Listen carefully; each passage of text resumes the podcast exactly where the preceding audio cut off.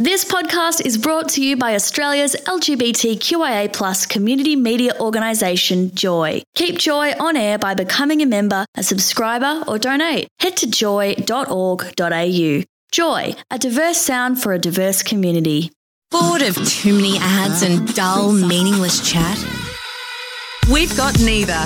Joy Drive, smart, fun radio. Nicole Rich is the Director of Consumer Affairs Victoria. Nicole Rich, good afternoon. Good afternoon, Warren. How are you? We're well, thank you. Now, um, this is all tongue in cheek. We're just making fun of Valentine's Day today because I reckon, you know, there's a lot of people who don't get anything. They don't get any flowers, there's no chocolates, and they think, oh, what about me? So we're reclaiming it today. We're asking people what really annoys them. So text 0427 569 949. Nicole, I'm not going to ask you, but this is a very serious uh, conversation here because unfortunately, despite uh, being a bit silly today, there are some serious scams going on in terms of romance. What are romance scams?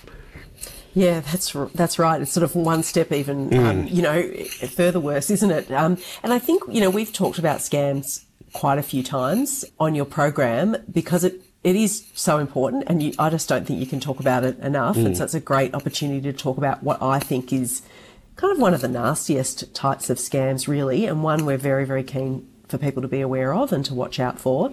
So, unfortunately, it, it is not uncommon that we have people out there, criminals really, who target people who are looking for romance, who are looking for love online but they're not real people. And once they gain your trust and you get into a relationship with them, that's when things like requests for money will start to come in. And because you've built that relationship and sense of trust, unfortunately, you can be quite vulnerable to giving a lot of your money away. And I feel like, I mean, I mean, crime is terrible. It doesn't matter what it is, but I feel like this is like really preying on people's vulnerability and their loneliness. And it's, you know, we know we spoke about this this week on Joy Drive about the impact of being lonely and what it does to your mental and physical health. And I just think people preying on that and using it as an opportunity, it's just appalling. Like, what are some of the main warning signs that uh, we should look out for of a potential romance scam?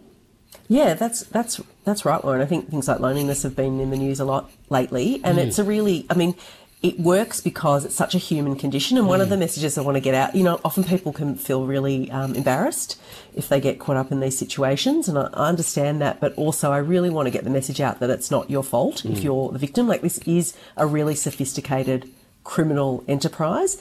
Um, and they know what they're doing. They're preying on a general human condition. So you are just inherently vulnerable as a human being to this. So it is quite a, you know, quite an unfair practice.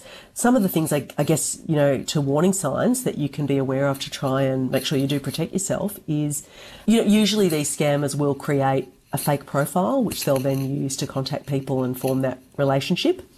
So, you know, making sure that you are aware of that, and if there's any doubt at all that you're using things like a reverse image search or an image search online, mm-hmm. can be a really good way to see whether the photo just appears on stock images or hasn't appeared in lots of places before. How do you do that? Be, a reverse image um, search? So there's depends on which. Um, you know, I'm not allowed to recommend no. a particular search engine, Warren, but uh, there's different services there where you can do an image search. So you, what you do ah. is you'd copy the photo of the person you, you're talking with and engaging with with and you put that into the search. Uh, and it will tell you if that image pops up in lots of different places or it's been used, you know, like in advertisements and things like that. So that's a really good sign that you might be dealing with a fake person or a fake profile. The other thing I'd say that is pretty typical to watch out for is they'll move really, really quickly to tell you they've got strong feelings for you. So after maybe oh, only a few conversations, it's a big red flag. Oh. Exactly. They'll say, i am feeling, you know, it doesn't usually happen. Oh. I'm feeling really strongly about you. And they'll probably try and move the relationship. You know, if if they've connected with you through, say, a dating platform or something, they'll try and move off that um, to a private channel, like oh, yes. you know, a uh, messaging app or something like that where they can, you know, keep prying eyes away from what they're talking to you about. So those are those are the sort of red flags that I'd really encourage people to look out for. The other thing is often your friends and family will kind of know something's wrong. It can be really mm, hard. That gut instinct. Absolutely. And you know, when you when you're in the thick of it, I understand why it's really hard to identify it yourself. But if people you trust, people you love around you are telling you that something doesn't seem right to them, you should listen to your friends and family. Nicole, it's uh, funny. I uh, met someone uh, last late last year, and uh, you know we had one night together, and the next day. and I'm probably a little bit worn out and jaded, so I saw the red flag, but I can understand how it makes you feel. He said to me, he goes, that was the best night I've ever had in my life. And I thought, what? And immediately, you know, the red flags were popping up all over the place. But I thought, you know, if you were vulnerable and feeling lonely, you might say, oh, that's really nice. You know, what a lovely guy to say something like that. I think it's terrible that they just get in there to your weaknesses. Absolutely, and it does. puts a bit I mean, of a death knell on the love me. at first sight, isn't it? Don't talk yourself down. But I think um, you know, like it is a bit sad, isn't it? Because we sort Yeah. of you want to believe in those connections, and uh, you know they, they are those true connections are possible. But unfortunately, the scammers know that, uh, and they prey on it. So the reality is, these days, uh, you do need to be a bit cautious if people are telling you things like that. It doesn't mean it's not real, but I think you just need to be very careful. How many uh, Victorians fall for scams and how much money do they lose? Yeah, so it was still a lot last year, Warren. Thankfully, a little bit less than the year before, but we still had over 750 Victorians, like this is just Victorians, uh, making reports about romance scams, and they reported that they lost over $8 million in total. So that wow. is a bit down on the $10 million that were reported lost the year before. So we, we're hopeful that means that maybe the messages, uh, like me talking to you today, are getting out there and people are paying heed to them. But still, over $8 million, that is a lot of money. Um, and we, we're probably, you know, pretty confident it's probably more than that in reality because, like I said, a lot of people don't report it because they might feel a sense of embarrassment about what's happened. But yeah, so the fact that 750 people did report it shows it's a very strong concern. We're chatting with Nicole Rich, the uh, Director from Consumer Affairs Victoria, about romance scams uh, and what we need to be wary of. Do they uh, use particular channels? Uh, like, is it all the little dating apps and things like that? Yeah, so we know that they do use dating apps because it's an obvious sort of channel. You know, people are going to be a bit vulnerable because they're already saying that they're, you know, out there looking for love, looking for a relationship. But unfortunately, they're getting really, really creative. So uh, you can also find that they reach out to people, particularly on things like, you know, social networking sites or uh, mobile phone applications, as well as kind of the traditional things like, you know, the, like email. Um, but I would say the social networking sites are probably the number one reported method um, that people victims tell us that you know they they were first contacted by a scammer. So that's a really big one to look out for. You know people are on there they think they're engaging with real genuine people um, and making connections but unfortunately you just need to be on guard And uh, do they originate from particular countries? Like, should we look out for the way they type and how they spell things? Is that a red flag to look out for?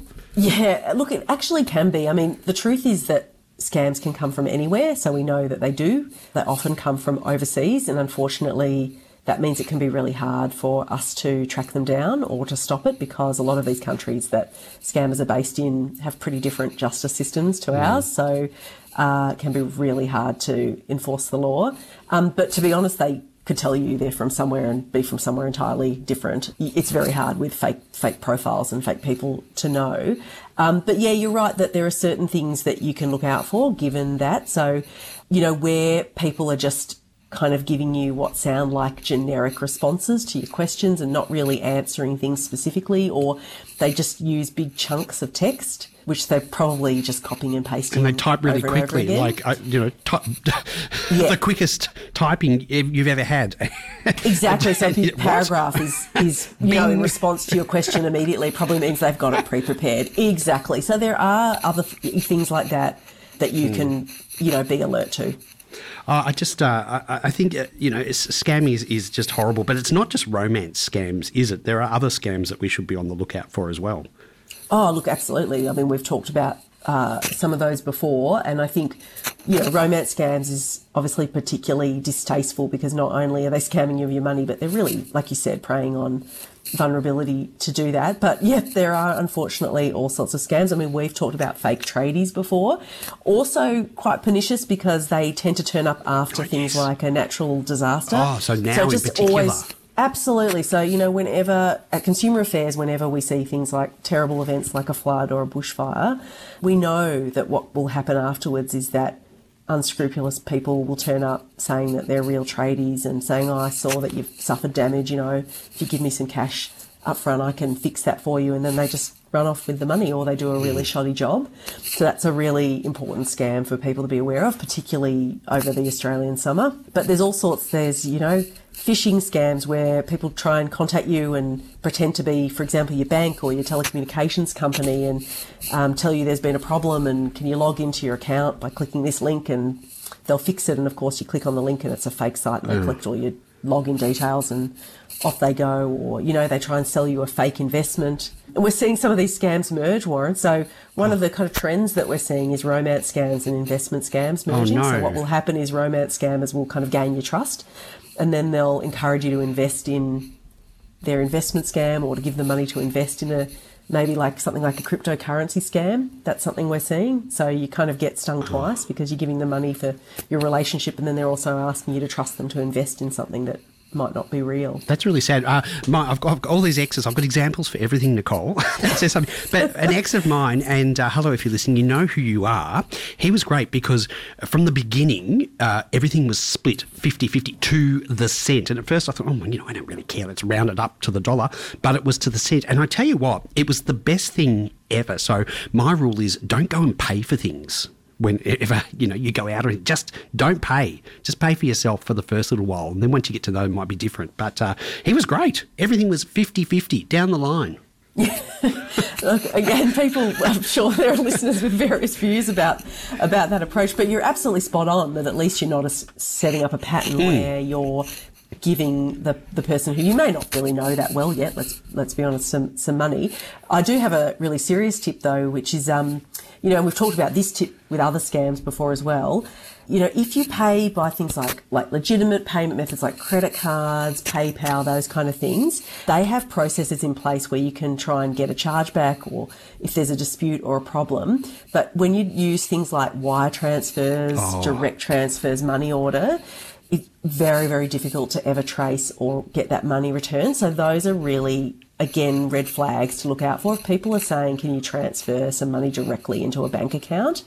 I would say that's a big red flag, um, as opposed to sort of making a legitimate purchase through some kind of um, like you know, PayPal or something. Yeah. Um, what about uh, where if we if we do come across a scam? Where's the best place to report it? Yes. So uh, one of the key things is we always encourage you to report it. I know it can feel, you know, embarrassing. There can be a sense of shame, particularly with romance scams. But just to repeat again, um, you know, as the victim, you're the victim of a crime, and it's not your fault. And it's really important that um, if you feel at all able to, that you report it because that way we can at least track them. We can try and protect other people. We can try and do something about it if possible. Um, so please report it. Of course, coming from Consumer Affairs Victoria, we have um, the ability to report to us. So that's a really easy way to do so. We've got a scams reporting channel on our website, or you can always just call our general phone number to report, which is 1300 558181. Um, but there's also the National Scam Watch uh, website, which has a really easy reporting tool. And if it's easier to remember Scam Watch, then by all means use that site to make your report. Nicole, I think uh, you know. When I suppose one of the downsides of this is it makes you a bit nervous about uh, technology, doesn't it? I mean, I've gone to my banks and I've said, if you want to contact me, write me a snail mail letter. I'm, Yes. Because I've had so many attempts by people, you know, email all sorts of things. So I've actually rung them all and said, mail me. I'm not going to respond unless I receive a letter in my letterbox, and I'm going backwards. Yeah, well, it does. I mean, I think you're right that it does has made us a bit more nervous, mm. and in some ways that's a shame, but also it's probably the reality of where we all need to be at the moment. And to the extent that you know the big companies and providers we deal with haven't put enough protection in place, then that's the way things are, and they'll keep doing things to try and improve the protections and give us confidence to use their platforms, and that's that's the direction things need to take. I mean, I, I noticed the other day myself, I think I got an email asking me to do something, transact something with a large, um, you know, essential services provider mm-hmm. here in Victoria, but they didn't have a link that I could easily click on to do it. I had to mm. kind of go and find the website and log on. It was kind of annoying, but I was grateful that even though it felt a bit annoying that I had to go around the long way to do it, I was grateful for them that they're clearly making the point that they'll never send me a link mm. to just click on. In a real email from a real company, they're not going to do that. They make you go to their website and log in properly, whereas scammers will include links in their correspondence to you to make it easy for you. But of course, they lead you to fake websites. So that's another thing to be aware of, unfortunately. So no links. Never click on a link. Don't click on these links. You know, Never. legitimate, you know, your bank, your telco, they won't send you those links. They'll ask you to log into your account uh, and do it that way. So that's a that's a good sign that it might be legitimate. Nicole, always great to chat with you. I feel really informed. Thanks for joining us on uh, Thanks, Ryan. and happy Valentine's Day. Thank you. You too. That is uh, Nicole Rich, the Director of Consumer Affairs Victoria. If you want more information, check out their website. Their website is consumer.vic.gov.au. There's a wealth of information there. And that other website, of course, to report scams at is Scamwatch. Joy Drive on Joy 94.9 FM in Melbourne, Joy on your digital radio, iHeartRadio, tunein.com, or the Joy app. No matter where you are. Thanks for listening to another Joy podcast brought to you by Australia's LGBTQIA plus community media organisation, Joy. Help keep Joy on air. Head to joy.org.au. Joy, a diverse sound for a diverse community.